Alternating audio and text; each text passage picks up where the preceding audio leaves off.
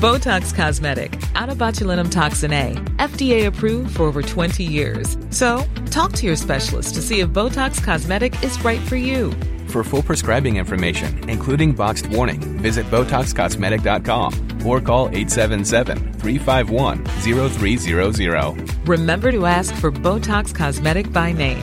To see for yourself and learn more, visit Botox Cosmetic dot com. That's Botox Cosmetic dot com. As humans, we're naturally driven by the search for better. But when it comes to hiring, the best way to search for a candidate isn't to search at all. Don't search, match with Indeed. When I was looking to hire someone, it was so slow and overwhelming. I wish I had used Indeed. If you need to hire, you need Indeed. Indeed is your matching and hiring platform, with over three hundred fifty million global monthly visitors according to Indeed data, and a matching engine that helps you find quality candidates fast. Ditch the busy work. Use Indeed for scheduling, screening, and messaging so you can connect with candidates faster. And Indeed doesn't just help you hire faster. ninety-three percent of employers agree Indeed delivers the highest quality matches compared to other job sites, according to a recent Indeed survey. And listeners of this show will get a seventy-five dollars sponsored job credit to get your jobs more visibility at Indeed dot com slash podcast. That's Indeed dot com slash podcast. Terms and conditions apply. Sam Pets Radio, Australia's coolest podcast network.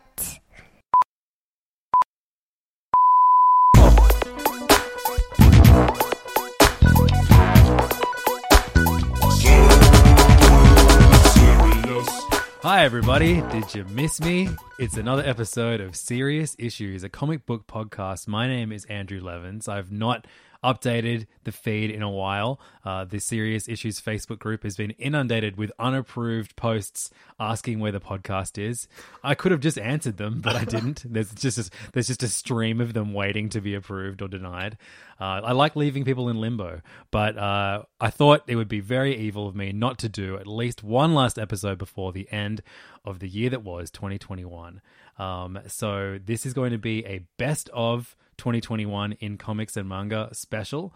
Uh, I have multiple special guests that you're going to hear from throughout this episode, but joining me as co-host, uh, frequent co-host of uh, the podcast in the last year, uh, you may know them from their podcast Wine Mums, uh, and of course recent podcasts like our very good uh, deep dive into JoJo's Bizarre Adventure, uh, the JoJolion chapter, arc, volume, I don't know, whatever. The important thing is that Chloe Cade is here. Welcome, Chloe. Hello, everyone. Better be voting for the JoJolion special for podcast of the year. That's all I'm saying. Well, that's the I'm first sure award. That's award. yeah. Best best episode of Serious Issues that most people tuned out of after three minutes. The JoJolion uh, special that you, me, and Brian from Let's Fight a Boss uh, hosted a couple months ago. That was certainly a highlight of my year. So I assume it was everyone who listened as well. All six of us. Um, so, uh, Chloe and I are going to, I've got a massive pile of comics and almost, like, like let's be real, it's all manga. Uh, but I've called upon a bunch of special guests to, uh, who, who don't only read manga, some who also do, uh, to make a little, a couple of, uh, of, of voice messages for us where they count down their favorite comics of the year, but we'll hear from them later. Right now, it's the official awards. Uh, the first time we did a Serious Issues Awards, it was me and Siobhan. Uh, and we decided to do it as a live event in a bar, and no one wanted to listen to us. So if you go back very early in the Serious Issues feed, you'll find a fantastic episode where Siobhan and I just tell people to shut the fuck up while we say what our favorite comics were. Can you also put like year. boxes and boxes of dollar comics in front of them as well? Yeah, yeah. So there was like the, the room was, we got King's Comics to, to like bring along, I think it was like fifty Um, long boxes full of comics that we sold for one dollar each, which is like a dream to me, like booze and and, and flicking through old comics, um, looking for a bargain. That's a that's a, an ideal night out. Then you give like two semi-funny people uh, twenty minutes to to tell everyone to shut the fuck up around you. That's a perfect night out. Um, but yeah, it was a, it was a funny breakdown of, of crowd. Some people who just came there for the comic book bargains, some people who came there just to drink, not really anyone who came there just for the episode. So uh, it's a lot calmer this year. However, it feels like a decade ago, certainly multiple pandemics ago, um, that first live live uh, awards show. But we're not live, but we are doing awards This is the Serious Issues Awards for twenty twenty-one. Um, I'm making up all the categories as I go along uh, because all of the comics in front of me are going to win an award. And I'm going to kick the awards off, the proceedings off, Chloe, with um, my award for best comic that I read that could also be used as a weapon. And that is going to go to Berserk Deluxe Edition, volumes one through eight, published by Dark Horse. Um, by the fantastic and sorely missed, unfortunately passed away this year, Kentaro Miura. Yeah, fuck yeah. Um, man, you've you you've kind of grown up reading this, right, Chloe? Yeah, since like early high school, I was reading Berserk, and obviously this year was kind of the tragic end to that series. But I suppose also it was a beautiful time to reminisce on the series. The final chapter we ever got for it as well was kind of equally tragically fitting as an ending, but there was also a larger amount of people who got into the series this year as well, so myself included. A, yeah, yeah, great, uh, great time just looking at all the art again as you sent it to me. Yeah, so yeah, it's it is one of the kind of like all time most beloved manga runs, even though it is, you know, in its in its current state, kind of forever unfinished. Um, I'm, I'm now, I think I've got maybe six volumes left um, because yeah, I've read all eight of the deluxe editions that have been published so far. I've got nine on the way to me, which is very exciting. I'm going to reread that. But I picked up all of the volumes that haven't been collected yet uh, digitally on the Dark Horse app. Um, if you if you stay tuned to their... They actually have amazing deals on that Dark Horse digital app, um, especially around Cyber Monday, um, that time of year. Um, and I think they do a mon- an all manga sale at some point earlier on in the year, so stay tuned for that. But um, the I managed to get, I think, all the volumes for like two dollars each or something like that that I didn't have yet. So it's a very, very cheap and legal way to read extremely high res uh, scans of official scans of uh, of the Berserk volumes. But I gotta say, even though I usually would kind of shy away from omnibus um, format for comic books, uh, the deluxe editions of Berserk are just, it's the way this extremely epic, grueling, gritty, heartbreaking series should be read. Yeah, I'm thinking about getting them, but like, it's a lot, but also they're so good. They're so large. They're so, they're like bricks, brick sized. Yeah, especially the double, the double spreads are just yeah. like... They just there's there's so much power in them, you know. But also not quite as large as like a big dumb comic omnibus and omnibus, and that helps. Yeah, you're right. But it, it, look, the important thing is that it can still be used as a weapon, and therefore it wins the best weapon slash comic book of twenty twenty-one. Berserk Deluxe Edition one through eight. I mean, if I mean you could you could absolutely kill up like more than eight people with each of those volumes. So, you know. If you got if you got well, work that needs doing, they this, won't this fall apart year. After absolutely, being yeah, yeah. Your your your attackies face might, but the comic will not. Uh, on to the next award, Chloe. Woo! Uh, I think Levins had more time than me to make these up, so I'm just doing this on the fly. But the uh... I'm I'm also doing this on the fly. Oh, okay. Uh, the award yeah. for most bullshit uh, appeal in the year goes to Seven Seas, releasing the classic manga collection of Kamen Rider and Himitsu Sentai Gorenger in the year that I got into tokusatsu. Uh, okay, so... so if you, I mean, Chloe, first of all, shout out your Twitter feed because it's pretty much exclusively Kamen Rider uh, yeah. related content now. Uh, you can follow me, uh, Diddles M V P. Uh, it's just like art and takes I find there now. Despite the fact I hadn't, I watched a bit of Power Rangers as a kid, and you know what? As a kid, I hated Power Rangers. I mean, I still don't really watch Power Rangers, but this year, for some reason, after not having seen a single episode, I've at least seen more than I care to admit. Um, so, Kamen Rider, when when did it when did it start? Was it a T V series first or a? Yeah. So this, so what was both about Super Sentai and Kamen Rider, the biggest tokusatsu properties. The Kamen Rider started in seventy-one, and then Super Sentai was seventy-six. Both by Shotaro uh, Ishinomori, who has done, like, uh, so many classic series. He's up there with, like, honestly, Tezuka, Ken Ishikawa, Go Nagai for what he's done. Uh, he'd, uh, he'd done, like, Cyborg zero zero nine, if you're more familiar with that. But he'd done a superhero series called Skullman, and that was really mm-hmm. popular. But uh, I, one of the Toei, I think, as they were, just Toei, or just, like, a studio company came up to Ishinomori uh, specifically and went, can you write us a script for like a live action T V show? And so he came up with Kamen Rider first, as kind of like a bit of Skullman, a bit more. And then the same thing happened five years later when they asked him to do a team sort of series, and he did Gorenger. And what happened was he wrote the original pitch for the series, which got taken, and then he basically wrote a manga adaptation, almost like his own spin, as just taking what was, you know, sort of lower budget T V shows and then taking that very simple idea and then just blowing them up. So like Kamen Rider is obviously suits and fighting in Japan, but then he took that, and when he wrote his own manga version of it, it's like a worldwide affair of fighting giant spiders in Berlin and then fucking off to America. And uh, what Seven Seas has done after doing so many great stuff with like uh, Space Battleship Yamato, stuff like that, Go No Guy's works, and also Lupin the Third had a collection this year I didn't get to read. Uh, we got... Has that of... come out yet properly? I, th- I really want to get that. I think I, it... I keep trying to... I'm, I've been scanning like online for it, but I can never find it. Yeah, I think it's not like in bookstores, but it's out online maybe. I okay. don't know. The, the supply chain has been real fucked this year for some reason. Uh, yeah. It's all the, it's, it's the chip shortage. It's, it's affecting manga now. uh...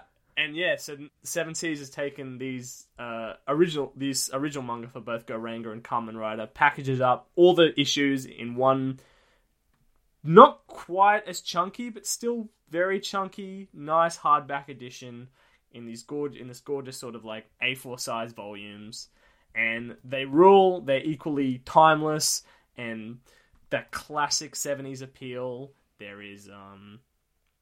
The art looks fantastic. I'm not sure if any of it ever got redone or it's just as it was in the seventies, because this is still some of the most kinetic, like super enjoyable manga. It just flies off the pages, super kicks and transformations are flying around. If you have any interest in these series at all, if you just love that sort of classic manga, if you just want an in on it maybe, if you just want a sizable brick but not quite the brick of the Berserk volumes... Mm-hmm. Shouting these out came out the perfect. You could, you could definitely break an arm with it. Maybe not smash on an entire head. Yeah, yeah, it's like karate block level. It's fine. And um, to update, give an update on the Lupin the Third Greatest Heists, the classic manga collection. It was released on the twenty-first of December, so it should be available everywhere now. And Seven Seas published that one too, so uh, definitely try and uh, track that one down. I'm super excited. It's all Monkey Punch's original stuff, which I know is very different to all the iterations of Lupin that I've seen in the anime. So I'm excited. And a little bit trepidatious. um, so that's it for our first two awards, um, going to Kamen Rider and Berserk so far. Uh, Chloe, I think it's time we take uh, we have a little a guest, our first guest, uh, to present her favorite uh, comics of the year. We have uh, the one and only Siobhan Coombs, of course, uh, previous co-host of this podcast. She now runs Cockatoo Comics the out of Sydney. The real winner this year. Yeah, her own started her own comic book store. Um, which you can uh, visit. Is it just cockatoo comics dot com, I believe? That's something like, like that. Um, and uh, she has all kinds of amazing uh, independent comics and secondhand comics that you can buy from her store online. Uh, she's doing market stalls and stuff throughout Sydney too. So looking forward to watching Siobhan grow Cockatoo Comics. But for now, let's hear what her favourite comics of twenty twenty-one were. Hello, Serious Issues fam. It's me, Shinbone. I miss you all. I love you all. I hope you're all doing well, given the circumstances. Um, twenty twenty-one was an incredible year for comics, so at least we have that, right? Here's my best of. Uh, probably top of the list is Heaven, issue one by Katie Skelly, self-published. Um, Katie Skelly's latest book, Four Teenage Girls Investigate a Mysterious Strip Club. I mean, that's got me all over it. Brilliant. Um, Bark Bark Girl by Michael Furler. This isn't really in any kind of order, but this is just my favorites. Um, this was published by Pow Studios, Pow Studios, however you want to say it. Um, and it is about a foul-mouthed teenage slacker um, who keeps losing her dog. And it sort of talks about early webcomics culture and procrastination. And it, it just really appealed to me. And I think a lot of you will really get a lot out of it. Uh, twenty twenty by Annie Huang. Annie Huang is not just the other half of Cockatoo Comics. She's also a great... comic creator in her own right, and twenty twenty is her first autobiographic novel. It's totally brilliant. Um, another locally produced comic, Still Alive, by Safdar Ahmed, which uh, recounts his uh, experience of doing art classes at Villawood Detention Centre. Every Australian should read it, um, but it's also just a great book. Really, there's so much work gone into it, and it is, like, beautiful to look at and hard and touching and, yeah, really brilliant. Uh, Heaven No Hell by Michael DeForge. It's a collection of his short stories. He, if he puts something out in a year, it's going to be on my best of list. Get used to it. Um, but it's really, really brilliant, and it's a great introduction to his work if you're not familiar with it already. Uh, Crash Site by Nathan Cowdery is a foul-mouthed, disgusting uh, drug book, drug book, sort of a crime fiction thing about a uh, sexy young cocaine smuggler who uh, smuggles packages in her sweet little dog, and when they crash in the Amazon desert, uh, bad things take place. Anyway, totally brilliant. Really enjoyed it. Uh, Stone Fruit by Lee Lai is one of the most, like, moving pieces of fiction I've read, probably ever. It is um, such a beautiful book about families and relationships, and I think it is uh, sort of a beautiful love story. I loved it. I loved it. Um, and I think I think that's probably my best of twenty twenty-one list. Sorry, I really ran through that, guys. But um, you should check out all of those books that I talked about. And if you're in Australia and if you're interested in any of these books, they are all available at cockatoo comics dot com. And because I love you guys, there is a uh, ten percent off code you can use, which is just Serious Issues, to get ten percent off um, your Cockatoo Comics order. Um, and, uh, you know, Happy New Year, and God bless. Thanks, Shinbone. What a beautiful uh, thing that you said that I haven't listened to yet. So uh, if, if, if, if she insulted me for three minutes, uh, the egg's going to be on my face. Uh, but hey, I got Chloe here. Um, it's our twenty twenty-one Greatest Comic Awards of twenty twenty-one special. And I think it's time for me to award... This is a special award for the best ongoing series that I thought ended at the start of twenty twenty-one, but actually it ended at the end of twenty twenty. And of course, that goes to Chainsaw Man by Tatsuki Fujimoto. Um, it feels, I can't believe it's been an entire year since that series uh, finished uh, with its ninety-seventh chapter. Uh, of course, it is being collected uh, via Viz Media. Um, through their Shonen Jump uh, kind of paperbacks. I think they're up to the seventh volume now they've been publishing, and those have been really great too. I love I love those uh, colour covers on, on those. So re- rereading the series every couple months when a new volume comes out has been great, but uh, I think that is one of the most satisfying end to a Shonen manga I've ever read. And, you know, those series are kind of, very few of them are actually written with the intention of ever finishing. They are these things that kind of go forever and ever and ever until people stop reading it as much. So then they have to finish, wrap wrap things up. And I've read so many manga series that the endings were just so disappointing uh, because I, get, I feel like the writer has no idea what to do. But uh, Fujimoto, I mean, Chainsaw Man's story, he kind of hints at it not really being over, but... This this this run, this first volume, ends on such an amazing note. Um, Con- uh, Chloe, was it very satisfying for you? Oh yeah, I um, I still think about that. I think it.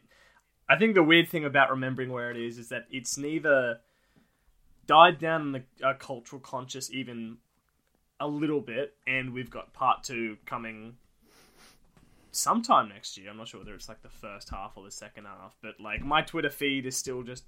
Very good or very horny art, uh, completely capturing that series appeal. It is, I wouldn't say, not ruined other sh- sort of shonen manga, but there was still something to it that was like, it felt incredibly special reading it every week, and without it, it's it's not quite the same.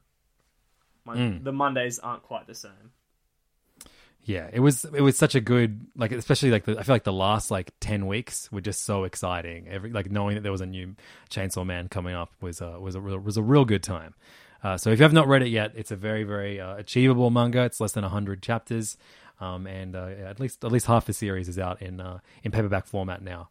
But check it out. I mean, if you, if you have the Shonen Jump app, which, I mean, I haven't, it's not an official award this year because it's just going to keep winning it until anyone even attempts to be competitive towards what they offer. But the Shonen Jump, I think, is by far the best deal in digital comics uh, across the world, I think. It's uh, best deal for two dollars. two dollars U S a month. Yeah, or two dollars ninety-nine Australian for us. Um, Shonen Jump. Um, it's just the best value. I, I don't can't think of any service that I pay for Um, that comes close to offering what Shonen Jump offers. Um, even if you do fully stay up to date and you're only really reading the comics that are free each week anyway, I kind of feel like it's just worth your time just supporting these guys as you can, because I feel like it's like some of the most pirated artwork in in the world. um, you may as well uh, give back where you can to a uh, to a great company. Um. So that is my, my my my second award. Chloe, you've got a second award for us? Uh, I have the... This series started in like twenty nineteen, but there was two new volumes this year, so it counts award. Goes to A Sign of Affection by Sue Morishita, which is a very lovely shoujo romance, which I have to say was maybe fifty percent of what I read this year. Just really back on it. Uh, this is one of... Mostly... So- You you took you took a, a step away from magical girl and just focused on, on the girl part. Yeah, yeah, yeah. Just uh, you know, just you know, it's a lot of the same writers, so it's the same wheelhouse. I'm not betraying anyone, but this stuff is a lot of the bread and butter, which I was sort of reading in high school as well. But something like A Sign of Affection, and a lot of what I've read this year as well. Shout out, shout out to like uh, Sweat and Soap and Wataku. Um, Just that a lot of the stuff getting released in English now is also focusing on like an older age demographic as well. There's a lot more things of like romances between college students and office workers. And let me tell you, a comfy office romance is where it's at. But A Sign of Affection is about a young uh, college girl who is deaf, uh, making her way through college when she sort of runs into this very charming international student in Japan who himself is like trilingual, I think, and has a love of languages. So they sort of hit it off as just sort of being very not like very nice to each other. And this man's kind of interested in other languages, also having something to do with her own sign language. And what blooms in this book is a very sweet romance, a very understanding romance, a very good book at like picturing the life of a deaf woman in Japan. Uh, A book with an older cast, a book that also like bucks a lot of the melodrama. Like there's the sort of old flame story and like a romantic rival, and most of it is just solved through talking and understanding each other's emotions. And the art is just so sweet. You got book set in like winter with snow, and it just it hits different. That's a sign of that's great. Awesome. Yeah, the, the artwork is look looks great. I love the, the colorful covers too. Oh yes, and I think that was like what stuck out to me. It's like this nice. The first one was just like a nice pink on the shelf, and it's like that one. I'm such a dumbass for like if if if it just have a, has a nice colorful cover. I'm like, well, yeah, get this. Like, yeah. um. So we got two more awards in the can. Two great awards. How I think do we right? the do awards it? for. The awards for best awards so far go to us. um, let's hear from another special guest. Um, you may remember him from the aforementioned JoJolion uh, special that we did earlier this year. Uh, he is much better known for being one of the hosts of uh, the excellent Let's Fight a Boss podcast. And if you are looking for like the award for best best of podcast, Best of twenty-one, twenty-one podcast goes to Let's Fight a Boss's uh, Game of the Year episode. Even if you don't play video games, hearing three close friends argue about their favorite games of the year for, including the pre-show, five hours, they, that's one of the highlights of my year.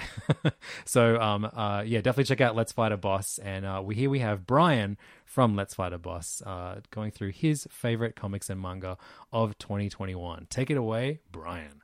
Hey, how's it going? This is Brian from the Let's Fight a Boss video game podcast. I was a guest on Serious Issues alongside Chloe from Wine Mums back in September, where we all talked about JoJolion and the ending of that series. And this has kind of led to me thinking about what other manga I enjoyed this year. And For sure, absolutely, JoJolion. I love the ending of that. Um, I think wrapping up a decade-long series like that and trying to get as much of it out in the open and kind of trying to stick that landing, that's a tricky thing to do, but I honestly thought the ending of JoJolion was fantastic, and it's been a few months now since it wrapped up, and I'm still kind of looking back on it, and I was definitely satisfied.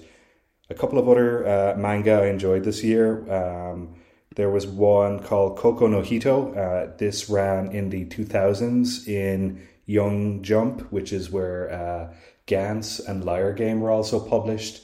And I ended up reading this one because it's kind of a contemporary of theirs.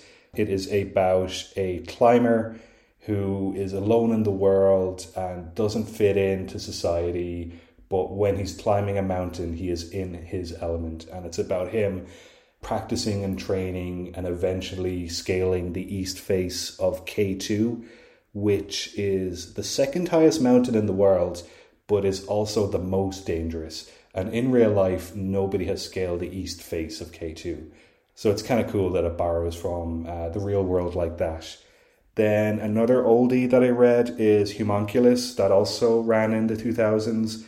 That is about a uh, salaryman who lives on the fringes of society by his choice, and uh, he sleeps in his car and ends up in a situation where he needs to uh, settle a debt, and volunteers himself for a, a experimental surgery which opens up a hole in his mind and allows him to see humans for what they are. And any human with psychological damage uh, or who has, I guess, emotional baggage or any sort of kind of traumatic history, he sees their true form. And it's kind of him just seeking out other individuals like him and kind of getting to the root of their problems. And then another series, and I think this one is probably my favorite. I'm only going to be talking about manga, by the way, because I think that's kind of um, my comics of choice. I'm sorry, Western comics. I don't read enough of you. Uh, but my favorite uh, series this year has to be Jigan. I think this one wrapped up in November of this year, and it is uh, about a cop who gets a power that turns his hand into a gun, which in retrospect is very on the nose, and it's absolutely edgy bullshit to the max. But since then, it's certainly pivoted away from that. It's one of those things where every couple of chapters they're trying a new thing, and where it was in the earlier chapters is completely different to where it is now. And I think that's kind of what I'm enjoying most about Jigan.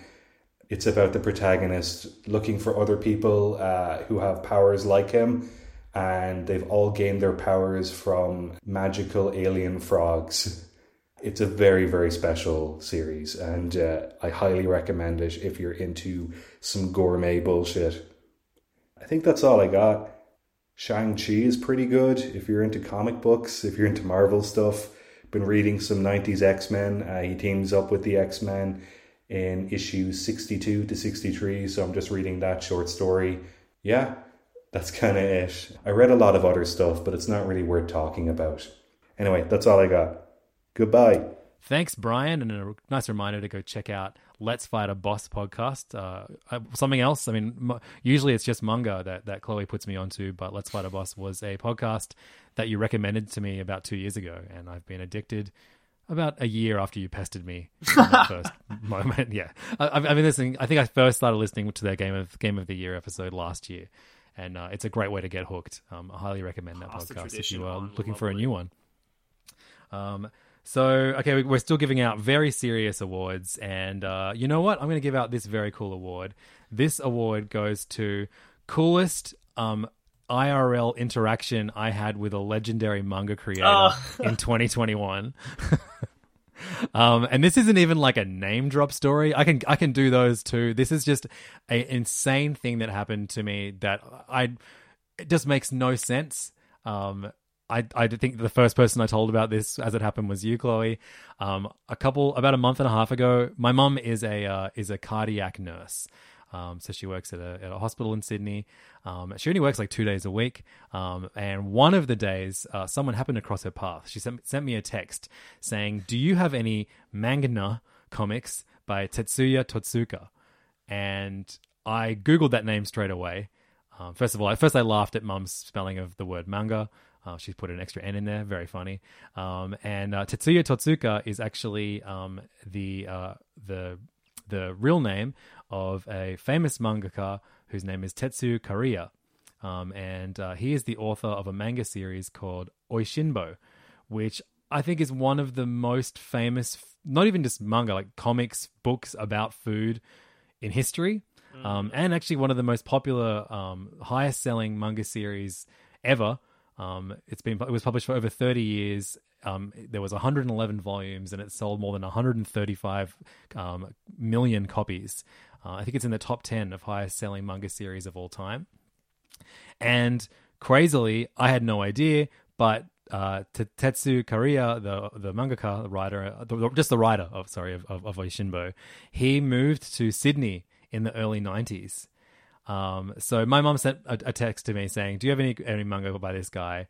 And I said, "I've got the first volume of his manga called Oishinbo. Oishinbo. It's a fo- food manga." And my mum said, "Lovely man, he is my patient today." And I just wrote back, "What, mum? What the hell?" Having no idea that this guy, whose book I've had on my shelf, I think it's like I think my wife and I worked out that it's the first manga I ever purchased. Rather, she purchased it for me the first year we were dating back in two thousand eight. Wow. Um, and uh, yeah, he's been living in Australia um, since the nineties. And in fact, even though like. There's only been seven or eight volumes of Oishinbo that have been collected um, for Western release. Um, as he continued to write it throughout the nineties and two thousands, he actually had multiple arcs um, set in Australia, featuring act- like Australian restaurants and chefs that actually exist. And all those Australian restaurants would um, uh, see like big bumps in in uh, in tourism. Whoa. So like lots of Japanese visitors whenever he featured them, just showing how how popular his and, and how like influential his manga series is. Um, so I wrote, you know, I, Mom, I can't believe it that he's that's an actual legend you have that you're looking after today. For God's sake, make sure his heart doesn't stop. And um, Mom said, uh, he she said, oh, I, I gave him your address.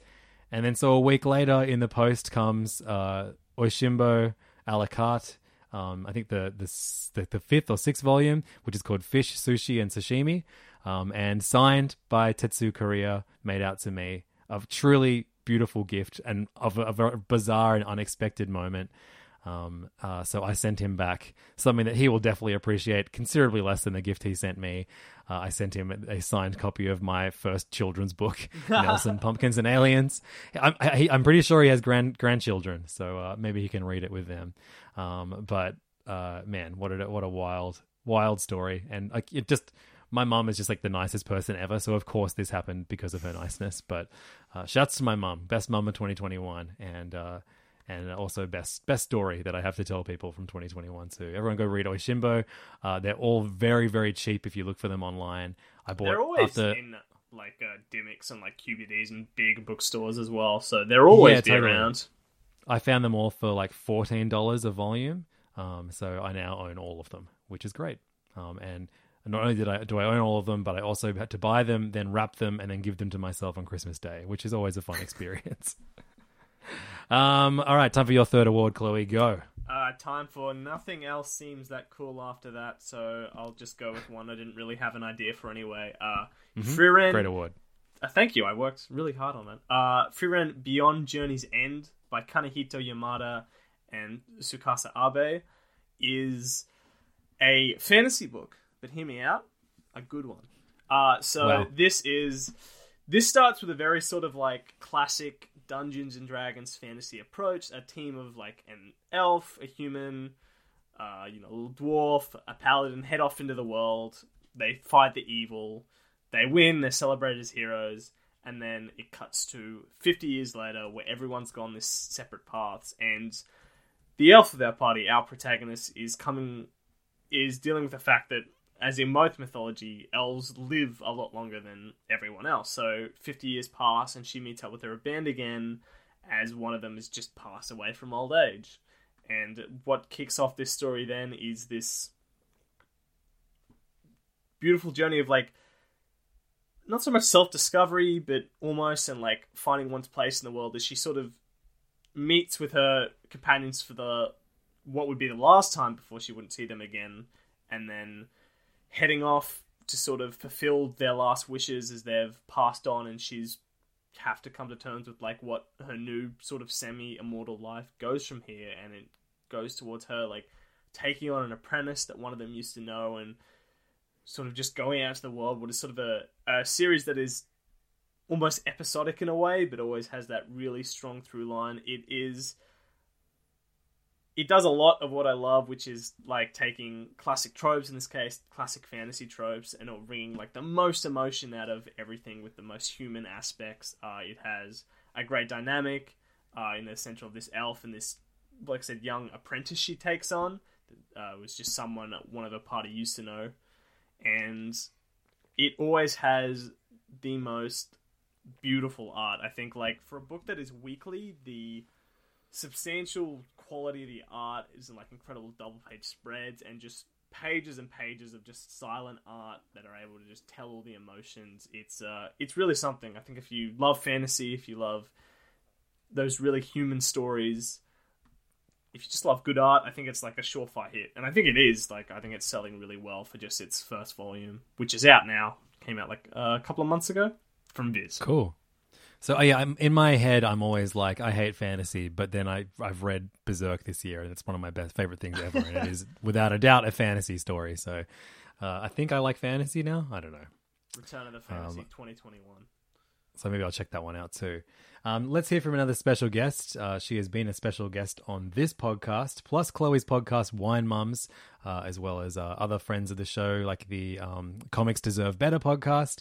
Uh, we have Rebecca Hart, who was last seen on uh, this podcast, I think reviewing X of Swords, um, where which uh, she reviewed with uh, with Jake, who we'll hear from a bit later in the show as well.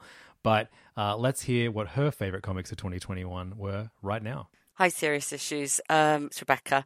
Uh, so, starting off for favourite comics of the year with one that you might not expect me to pick, and it's called Stray Dogs, and it is by Little Pon- My Little Pony artists Tony Fleeks and Trish Forstner. Uh, they describe it as Lady and the Tramp meets Silence of the Lambs, and that's exactly what you get. Really cute uh, dogs, uh, drawn in very sort of Don Bluth style, uh, crossed with horror. Uh, that's Image Comics, and I think went pretty under the radar. For D C, Superman uh, and the Authority, obviously. Uh, that's uh, Grant Morrison, and uh, it is Superman older, makes a mistake, and uh, assembles a new authority to which will um, complement his uh, waning skill levels, and it pulls Manchester Black in, who's from the Elite, uh, which was a piss take of the Authority, and the Authority was obviously a satire on D C Comics. So he pulls this all together, and it leads off into Action Comics, which is also really good at the moment. So very much recommend that. On the Marvel side, uh, Chip Zdarsky's Daredevil, uh, right through to Devil's Reign, great fun. Al Ewing's Guardians of the Galaxy for its beautiful work on Star-Lord and Nova. And I think uh, Christopher Cantwell's Iron Man run's been very good. Kang the Conqueror that you covered, extremely good, just finished. Um, really good intro to a character that has a crazy uh, history in comics. And Jed McKay's Moon Knight. And we should also mention Captain America Iron Man, which came in right at the end of the year and was clearly made just for me. Um, the Marvel ones, I haven't given you all the things on because I didn't have much time, and very much think you should read them all. Okay, take care. Bye-bye, and Happy New Year. Amazing list. Yet another fantastic collection just of words out of the park that I didn't listen to before putting this episode together. So don't let me down, Rebecca. I assume you didn't. Obviously you didn't. Um, we're up to our fourth award of, uh, of the episode, uh, Chloe, and just having a look at all these awards in front of me. Yep, um, I'm gonna I'm gonna do. Let's do best Shonen Jump series, mm. cur- uh, currently being published. Now. So this is one, not not ever currently, because it's it, it it gets trickier and trickier each year. I feel. Um, I guess we can just kind of go through which ones we actually still read now, which ones we're enjoying, um, which ones we're not enjoying. Because uh, Shonen Jump, I think, you know, one of the most influential um, uh, manga, ongoing manga uh, compilations uh, each each week um, that, you know, is, is aimed at teenage boys, um, but is, is very, very wide. It's a lot wider reaching in its scope than it used to be, that's for sure. Um, obviously, the main reason Chloe and I are reading it each week is to keep up with One Piece, which we are both great fans of. I think One Piece had an amazing year. Um, the Wano arc has, you know, it still feels like it has so much steam in it, but um, I think it had a lot of excellent fights and great character moments this year, which is the reason, you know, you read a shonen manga. Um, did you enjoy One Piece this year? year? Wasn't it? Yeah, that's right. Mm. Crazy shit. Yeah, I mean, I just think like there there have been so many great moments for so many of our favorite characters. I feel like all the Straw Hats, the core kind of eight to nine members, have had excellent moments this year, and the ones that haven't had as big a focus as the others, I'm sure, are coming up uh, early next year. But uh, we had like a, a, a scare at the beginning of the year with um, Oda's health. I think he had to take a couple of weeks off, but he's all good. And uh, the comic, the, the, the artwork looks better than ever, I reckon. Um, so great year for One Piece.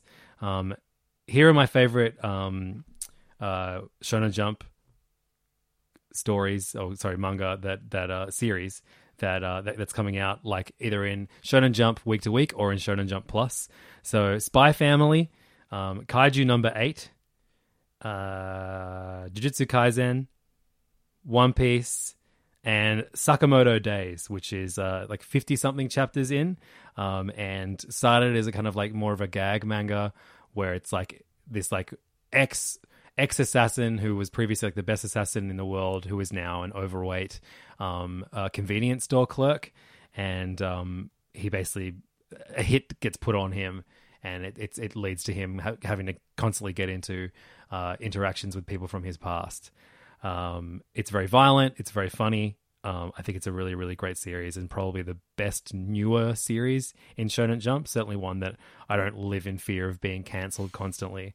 I'm also quite behind on Witch Watch, which, Chloe, I know you're a big fan of. I was going to say that's um, my big hit of the year that I am constantly in fear of being cancelled because I can't trust anything anymore. But uh, that is the sweetest comedy going on. Well, I don't know. The sweetest comedy this year that's come out, uh, because Spy Family, spoiler alert, I think gets my nod for the best shonen current serializ- serialization this year. But Witch Watch warms my heart every single week.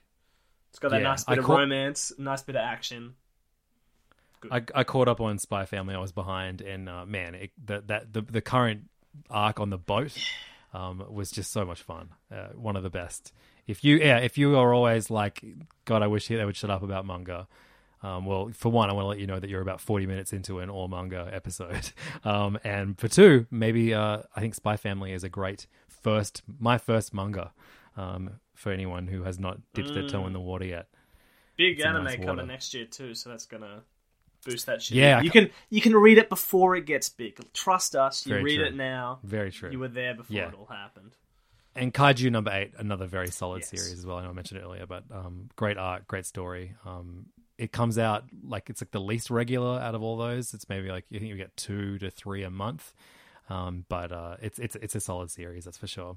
Um, and now the award for um, Shonen Jump series that is like just totally fine. I have very little emotion for, but I still read it every week, and that is Doctor Stone, a oh, yeah. uh, uh, a series that started out really strong. Um, and is now kind of like, it just feels like we're, we're, we're approaching the end, and it's fine. Like the art's still pretty good and there's some funny moments in it. It's kind of like loosely about, instead of solving problems with fighting, they solve problems with, with science. Um, they've, they've been trapped in stone for, for thousands of years, and then they come out and they have to basically reinvent everything uh, from scratch. It's, it's a fun premise, but it's kind of, I feel like it's running on fumes sometimes. Um, but look, hey, not not not a too dishonorable award. Uh, unlike the next award, which is a series that I actively dislike, however, have read well over three hundred uh, chapters of and still keep up with every single week. And that award goes to My Hero Academia. I don't know why I read it, but I do. And uh, it never makes me feel good. And I think I hate it. And they had, man, some of the chapters... I know it's immensely popular. People love this series. Uh, I, I find the anime even worse. But um, uh, I know a lot of people's biggest problem with Demon Slayer is how much Tanjiro cries. Um, and I would say the crying in My Hero Academia is even more ridiculously over the top. There was one arc where people just like apologized to the to Deku, the main character from My Hero Academia.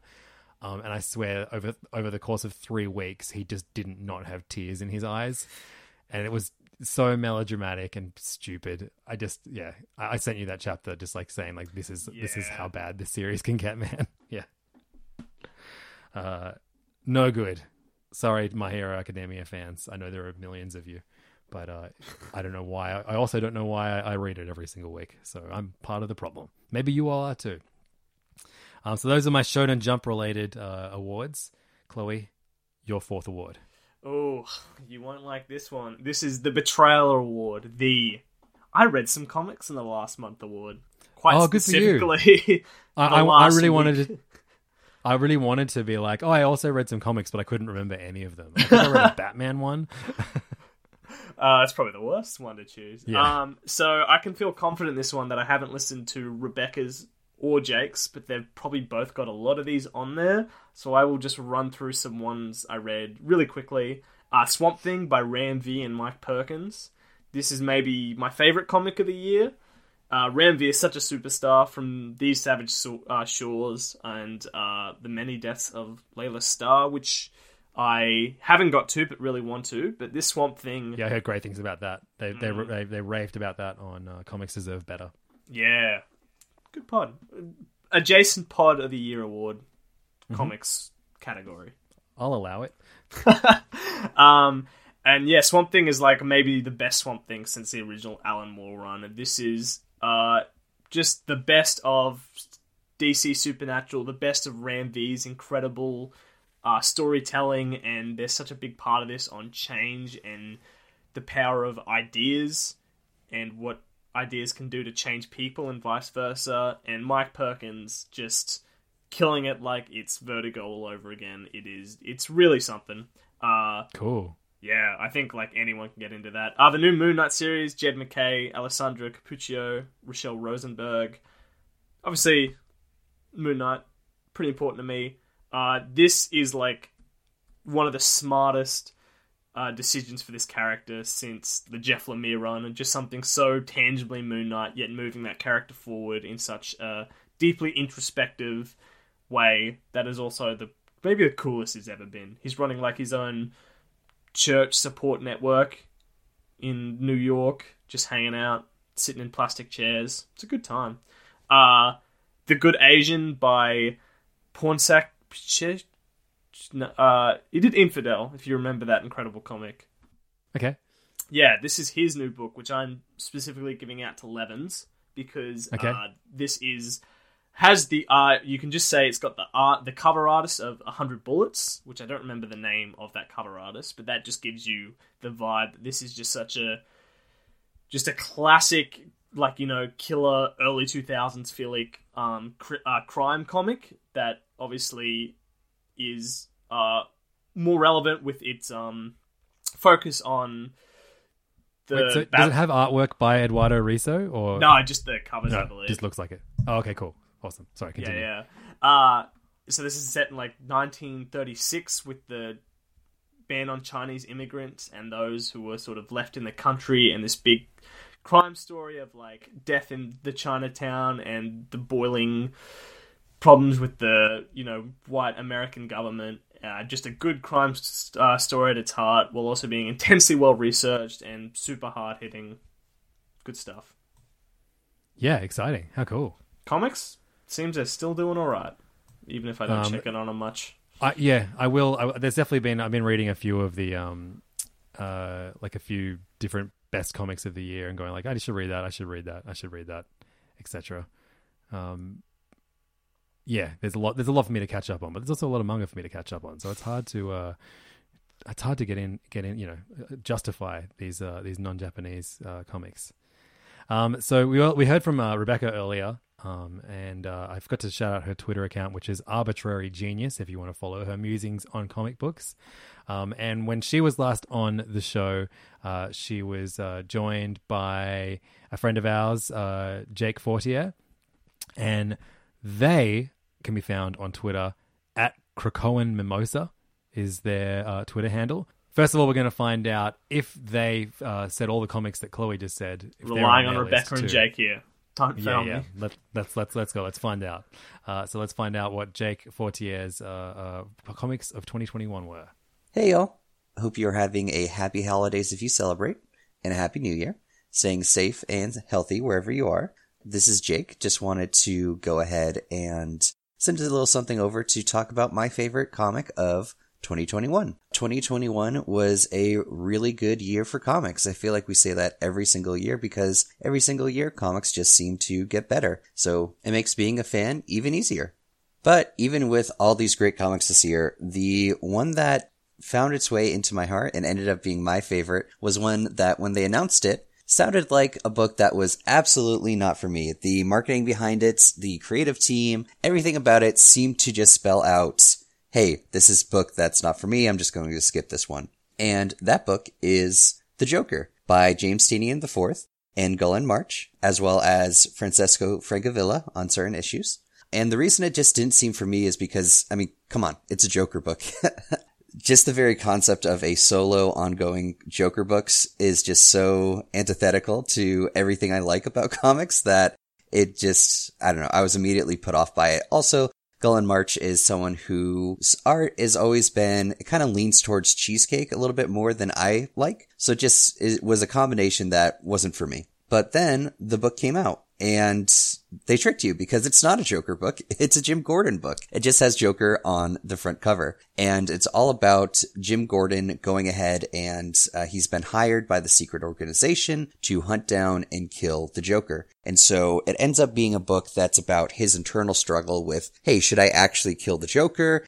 And it's much more reflective of his life because he's no longer the police commissioner. He's retired. And it just gets into him reflecting on his life, his life choices, as well as this moral struggle on, hey, is it actually okay for me to kill the Joker? Meanwhile, the part that does focus on the Joker is all about exploring this criminal underworld and fleshing out all of these different things that, of course, they would have to exist in D C Comics in order for other things to happen, but just seeing them get explored is really cool. For instance, they have this whole thing about a resort for villains to basically lie low every time they go up against Batman and kind of fail. There's this resort where they can kind of go to and just kind of hide out and lay low while the heat kind of dies down on them. And just different things like that, uh, exploring the criminal underworld. Gulen March's art, I kind of shit on it a little bit earlier, but it's some of his career best. And some of the panel work and just shots from it are kind of amazing. I'm sure you probably, uh, if you're a comic book fan, you probably have seen the shot where it's James Gordon at his son's grave while this huge superimposing Joker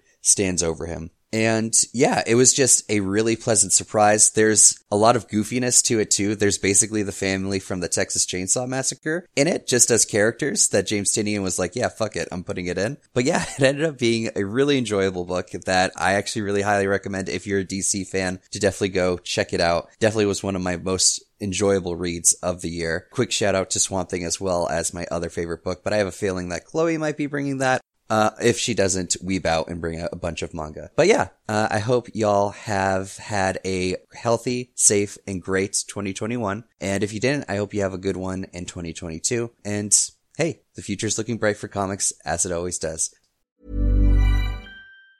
Say hello to a new era of mental health care. Cerebral is here to help you achieve your mental wellness goals with professional therapy and medication management support. one hundred percent online. You'll experience the all-new Cerebral Way, an innovative approach to mental wellness designed around you. You'll get a personalized treatment plan from a therapist, prescriber, or both in a safe and judgment-free space. Your Cerebral therapist or prescriber will outline a customized plan with clear milestones along the way, so you can get to feeling your best. With Cerebral, you're not alone in your mental health journey. We're here to empower you to live a fulfilling life. So take that first step towards a brighter future and sign up today at Cerebral.com slash podcast and use code ACAST to get fifteen percent off your first month. Offer only valid on monthly plans. Other exclusions may apply. Offer ends July thirty-first, twenty twenty-four. See site for details. Ready to pop the question? The jewelers at Blue Nile dot com have got sparkle down to a science with beautiful lab-grown diamonds worthy of your most brilliant moments. Their lab-grown diamonds are independently graded and guaranteed identical to natural diamonds, and they're ready to ship to your door. Go to Blue Nile dot com and use promo code LISTEN to get fifty dollars off your purchase of five hundred dollars or more. That's code LISTEN at Blue Nile dot com for fifty dollars off. Blue Nile dot com, code LISTEN. Botox Cosmetic, onabotulinumtoxinA, F D A approved for over twenty years. So, talk to your specialist to see if Botox Cosmetic is right for you. For full prescribing information, including boxed warning, visit Botox Cosmetic dot com or call eight seven seven, three five one, zero three zero zero. Remember to ask for Botox Cosmetic by name. To see for yourself and learn more, visit Botox Cosmetic dot com. That's Botox Cosmetic dot com. Cool. Um, we are back. Thank you, Jake. Um, I am. I think I'm running out of dumb things. You know what? I, I, I've got. I've got a definitely got a. It's just uh, one more. It's just one more off the cuff. Well, okay. I have a few more. I have. I have one stupid one that I can give. Okay. Uh, this is uh, series, unbelievably stupid series that didn't deserve a beautiful hardcover collection, but now that it exists, I'm so happy. And that is Fist of the North Star, uh, story by Buran-san and art by Tetsuo Hara. Um, legendary, violent, stupid series. Essentially, it's like manga Mad Max, um, like post-apocalypse, but there's like guys that have like I- incredible uh, martial arts skills that can like blow up heads by, by touching them. Um, and uh, you know, it's it's it's a beautifully drawn series, but it is it's it's a pretty hilarious, just standard violent eighties manga. Manga. It was legendary at the time, as was the anime series and the. Uh, video games and pachinko machines that uh, that that its legacy leaves. Uh, but I've never read this series, and Viz this year started releasing hardcover volumes of uh, of it, and they are amazing. They are such beautiful, um, like just like oversized hardcovers with like color pages, but it's one color, so you have like these amazing kind of sheens of red, you know, and you know that when when there's blood, there's blood.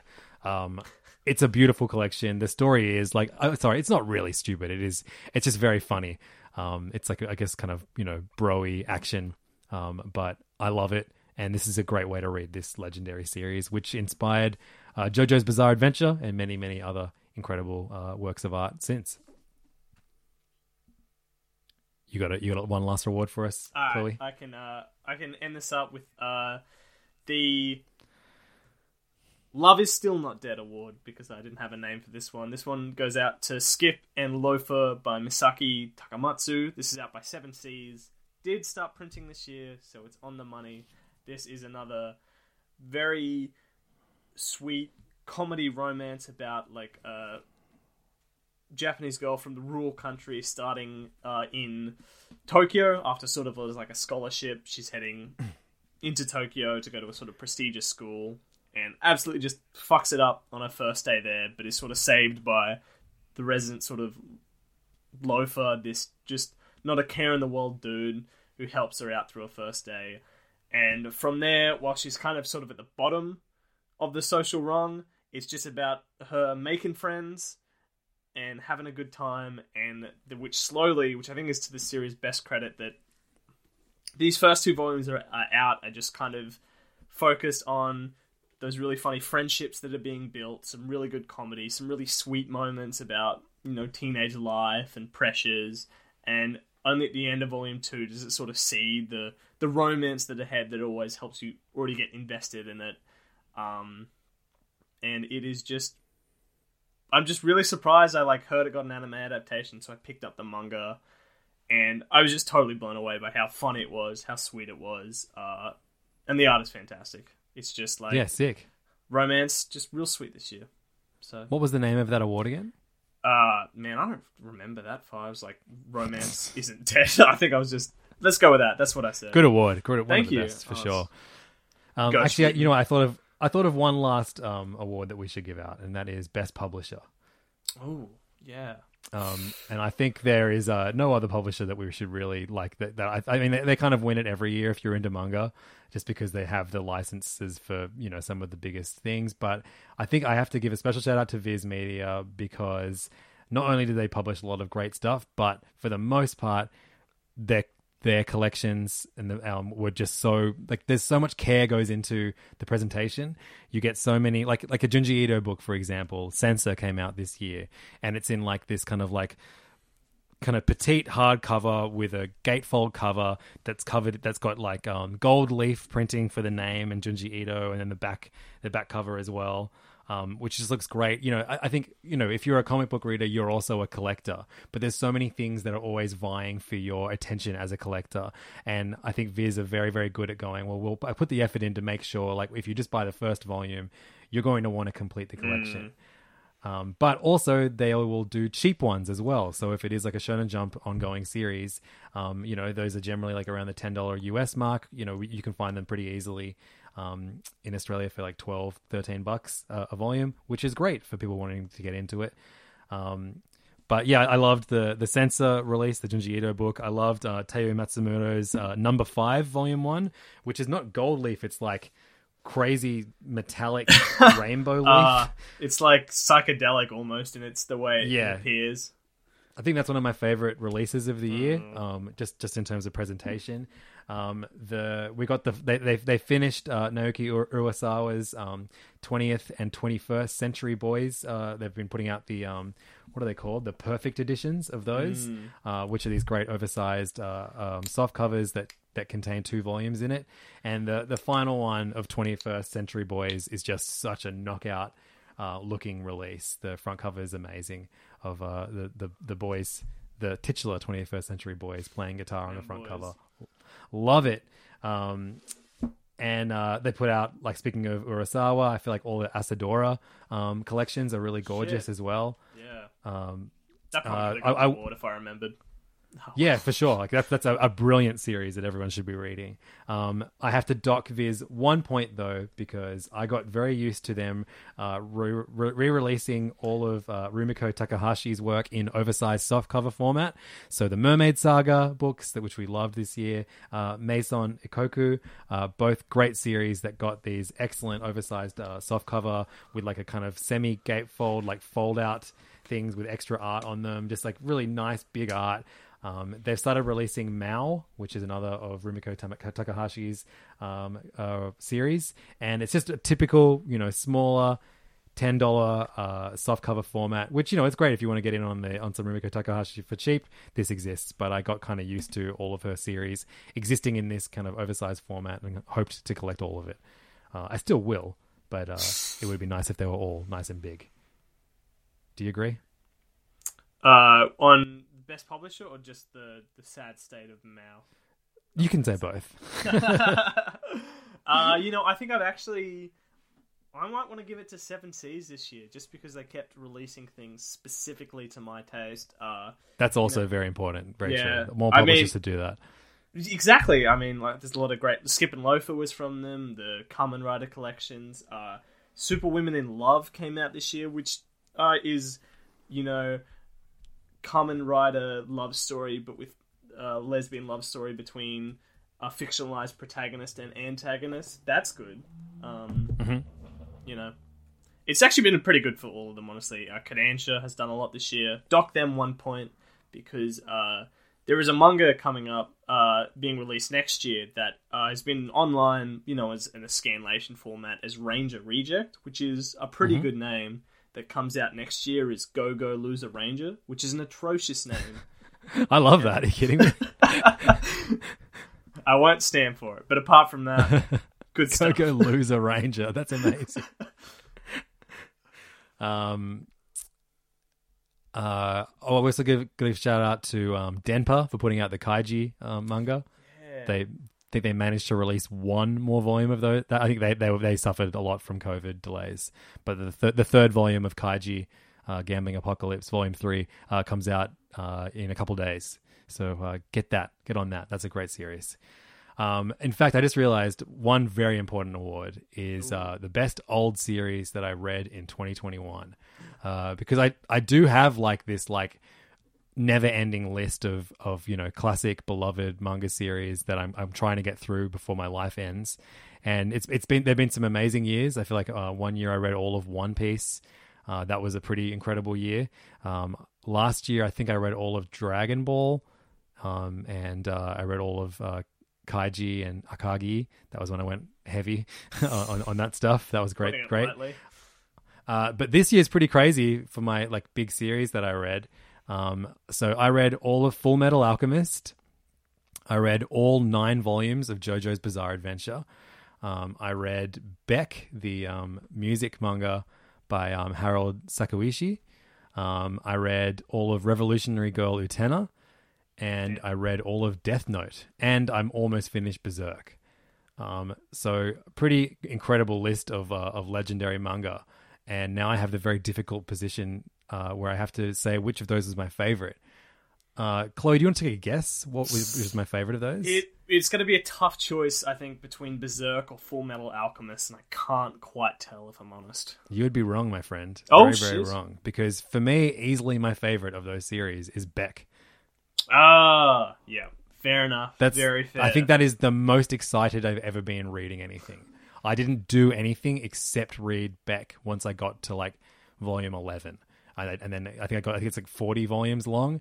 The I just found the pacing of that so so addictive, the story so fun. It's a little bit of its time, so some of the racial stuff in it is a little dated, but not in an overtly bad way, I don't think. Um, but uh, man, I, I had such a good time reading that series. Um, that One of the greatest really, endings really... when you get to once they get to America, and it's just like yep. it, it's a new level of hype from there. Yeah, yeah, it just keeps going to all the festival stuff. They're like, oh, what a fucking perfect book. Um, I, I have been eyeing off an a thousand dollar collection of all of the act, the action figures from Beck. Ah, uh, oh, that would be so made, cool. Fuck. They made like it's all of them, all the band members, and they all have like little plastic instruments, which are way more expensive than the action figures themselves because they're full like like like replicas of, of the instruments.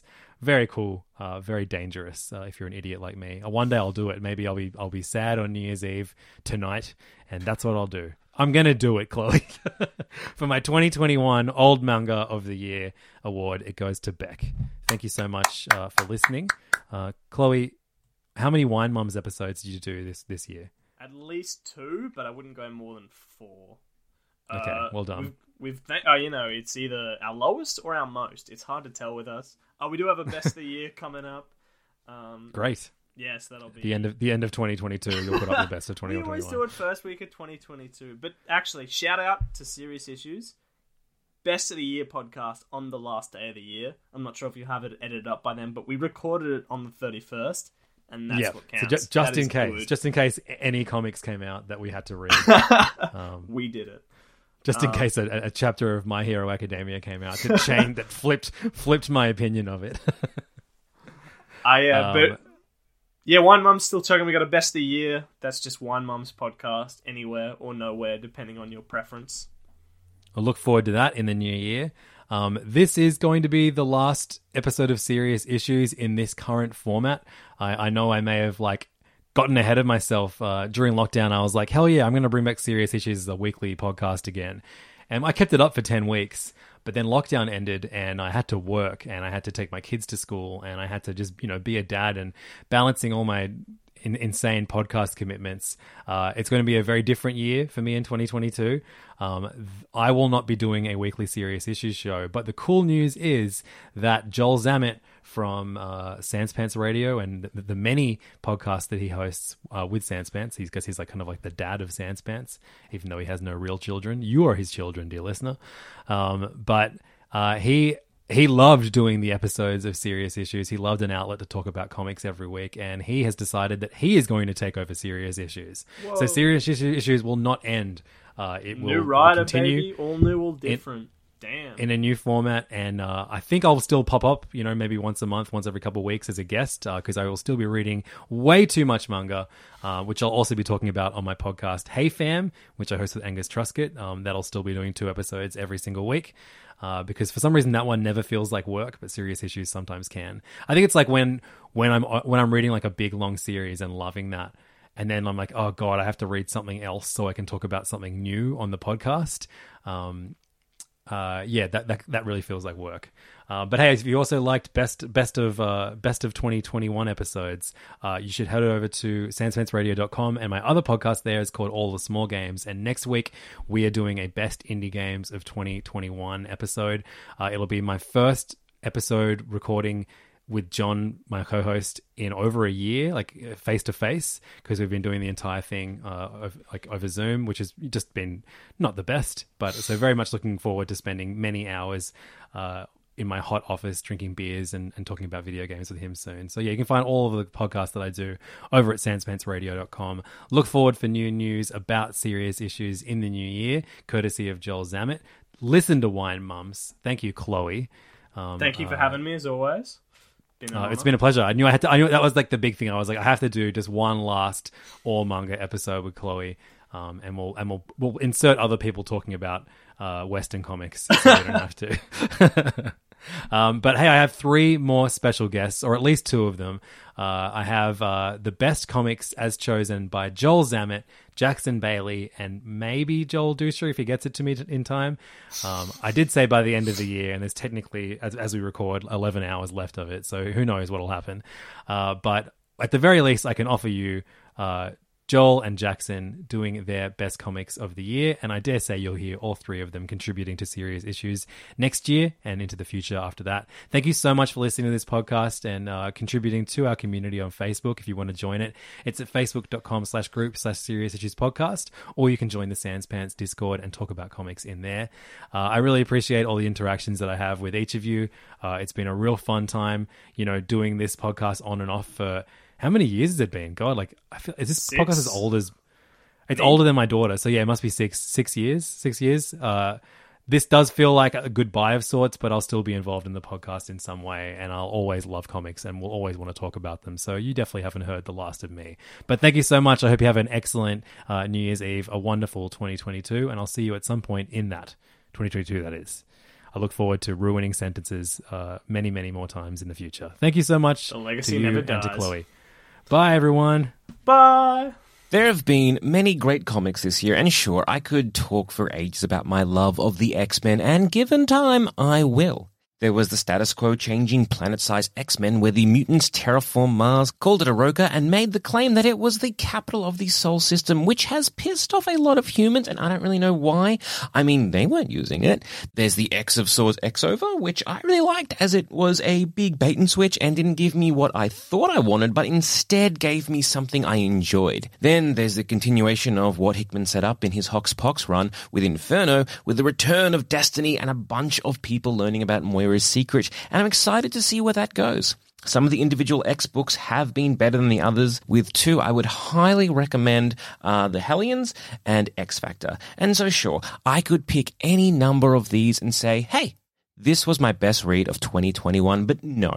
My pick for twenty twenty-one is a late contender. Issue one only came out in November, and that's Hulk by Donny Cates, only because it does what comics do best, and that is to shit the bed right off the bat. You see, so this is this is coming off Al Ewing's incredible four-year run on Immortal Hulk, which dealt with Bruce Banner's childhood trauma, the one above all, the Green Door, he goes to hell. It made Hulk scary and amped up the horror, and it all came together in issue fifty, ending with Bruce and Hulk in such a beautiful place thematically. A few months later, if not just the next month, the new Hulk comes out, and they've turned Hulk into a spaceship. And it's that shit right there. That's why I love comics. Serve me a delicious four-course meal, then spit directly in my open mouth. Thank you, comics. I love you. Hey, everybody. Jackson here. Let's talk through some of my favorite comic books that I read in twenty twenty-one. Not all of them were released this year, but I read them all this year. Um, from Mike Mignola and the Hellboy universe, I obviously, I talked about it on the show, Sarah Jewell, House of Lost Horizons. You want to see a Hellboy version of like an Agatha Christie uh, sort of story? Here it is. It rolled. Uh, there was also the um, Silver Lantern Club, Hellboy and the Silver Lantern Club, which was released later in the year, is which is kind of a, a sort of Hellboy uh, meets, or doesn't meet, but hears about the adventures of uh, all the other members of the Silver Lantern Club, such as um, Sarah Jewell and um, Edward Grey Witchfinder. So it was a kind of like a, a bit of flashbacky, a bit of uh, exploring these characters a little bit further in kind of small, self-contained stories. Uh, for stories that aren't in the uh, Hellboy universe, I, I really enjoyed Night of the Ghoul, which is written by Scott Snyder, published by Best Jacket Press, um, which is just a kind of interesting, weird, spooky story about a lost film and a ghoul, of course. But uh, it was really good, really, really sort of um, great art, spooky concept, uh, really good read. And then uh, a book that I it definitely was not released in twenty twenty-one, but I read the first two volumes of it this year, is The King of Flies by, uh, what the heck was their names? Um, Mezzo and Pyrrhus. Um, it's a sort of black and white, surreal, suburban, not horror, but uh, I don't know. It's very unpleasant and very strange. Um, just kind of these various characters in a neighborhood intertwining with a kind of unsettling vibe. I don't know how to describe it, really. Um, everything's normal, but everything's also absolutely not. Um, so I really recommend uh, that. I think it's released by Fantagraphic Press. And yeah, those were the those were the books that I read in twenty twenty-one. I read a whole bunch of other crap. Those are the only ones I remember. Happy New Year! Hey, what's up, Serious Issues? It's me, Joel Dusha, and I am here to tell you about the frankly fucked up comics I've been reading this year. So, unlike some of the fucking nerds on this show, I don't really dip that much into superhero comics, at least not of recent, and I much prefer, uh, I don't know, I guess more like either independent stuff, or, to be honest, this year, a lot of manga. Uh, so, shouts to Andrew Levins for... Uh, getting me into Junji Ito, because I have read a shit ton of it this year. That includes like Fragments of Horror, which is a short story collection, and features probably my favorite fictional character, uh, Tomio, a man so horny that he fucks a witch, uh, who then immediately cuts his head off, and he has to deal with the consequences of that. I also read Uzumaki, Gyo, and Remina. Uh, so Uzumaki is a fucking classic for a reason. Uh, Gyo I also really, really liked, which is weird because it's not seen as a, uh, I guess like a huge staple in the Junji Ito uh, series, at least as far as I can tell uh, online. And I know, again, Levins didn't stay with him as much as me, but I think about it a lot. And if you're looking for, I guess, like a way to dip into a long-form Junji Ito book, but you don't want to commit to like the seven hundred pages it was a Uzumaki, I would definitely recommend Gyo. Uh, but as for other stuff I've been reading... I've also been focusing a lot on, I guess, like, web comics, um, which, to be honest, like, weird web comics and, like, fucked up joke stuff, that's way more up my alley. So I've been reading a lot of Swan Boy and Branson Reese's book, Hell Was Full. Both of those are so good. I love Branson Reese so much. Uh, I read End of the World, which I spoke about on the show, which is a far more depressing, I guess, uh, kind of webcomic thing. Um, Don Hertzfeld is an absolute king of this stuff. I'd recommend checking out any of his short films. They're so good. But the big thing for me this year, and the best thing I read by such a significant margin, and the thing that I usually cannot shut the fuck up about, has to be Alec Robbins' Mister Boop series, which is, if you're unfamiliar, uh, the story of a man who is married to Betty Boop. Uh, it's, I think, one hundred... It's either seventy-five or one hundred issues. Uh, it is chronicled on his Instagram. Absolutely go and read it. He sells four uh, hard copies of it as well, uh, divided into four volumes. And I can't get it here in Australia, and every single day I wake up and realize that I still cannot buy it is a day I'm in absolute agony. It is so good and has such an insane payoff and is so funny. Uh, I'd recommend everyone check it out. And yeah, whatever everyone else said is their best thing of the year, I also agree. Anyway, catch you around.